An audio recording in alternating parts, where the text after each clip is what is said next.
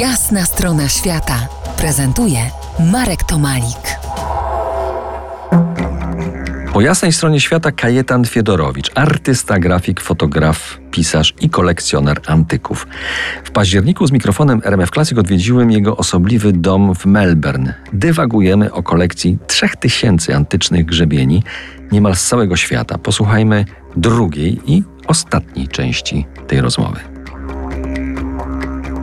Zafascynowała mnie budowa grzebienia. Zafascynowało mnie to, że w różnych kulturach grzebienie są tak bardzo do siebie podobne, że mają równoległe zęby, że mają jakiś uchwyt, za który się trzyma, e, że te zęby są jednakowe, że te zęby są równoległe.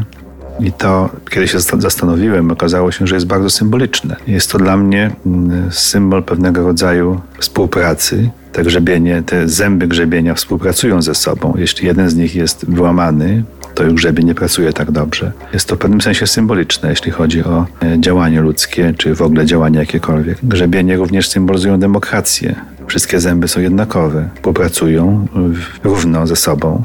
Są jak żołnierze stojący na baczność w szeregu, jest w tym jakiś porządek, jest w tym jakaś dyscyplina. I to wszystko mnie bardzo zafascynowało, że właśnie w różnych kulturach, które nie komunikowały się ze sobą nigdy, nie miały ze sobą nic wspólnego, były oddzielone od siebie o, o tysiące kilometrów, dziesiątki tysięcy kilometrów, grzebienie były bardzo podobne. To wynikało z jakiejś logiki i to, to wszystko spowodowało, że e, zacząłem to studiować i się tym zajmować. Książka jest e, jakby naturalną konkluzją każdej kolekcji. Książka w tej chwili powstaje, ma być wydana w Chinach w języku chińskim i angielskim, która będzie oparta wyłącznie moje, na, na, mojej kolekcji. Książka pod tytułem Grzebienie Świata miała początkowo zamknąć się w rozmiarze 250 stron, w tej chwili ma już 500 i nie mogę tego zatrzymać.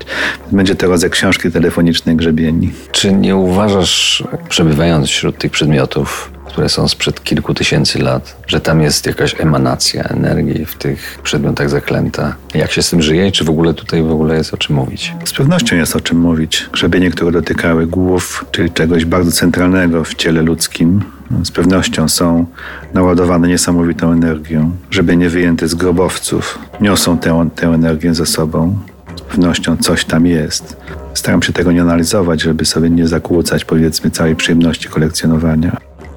W taki oto sposób w ciągu niespełna dwóch godzin po jasnej stronie świata powstały dwa portrety, a może tylko dwa szkice do dźwiękowych portretów osób wielkiej, niecodziennej pasji. Stanisław Jachymek znalazł swoją Australię na Roztoczu, między innymi pod postaciami kamieni z nieba i śladów dinozaurów w nieodległych skałach. Kajetan Fiedorowicz być może nawet tak bardzo nie marzył o Australii, tego nie wiem, ale tam się znalazł i swoją pasję, kolekcję antycznych grzebieni właśnie tam okiełznał. Wygląda na to, że każdy ma swoją Australię. Ja zresztą też. I tu, i tam. To była jasna strona świata w RMF Classic.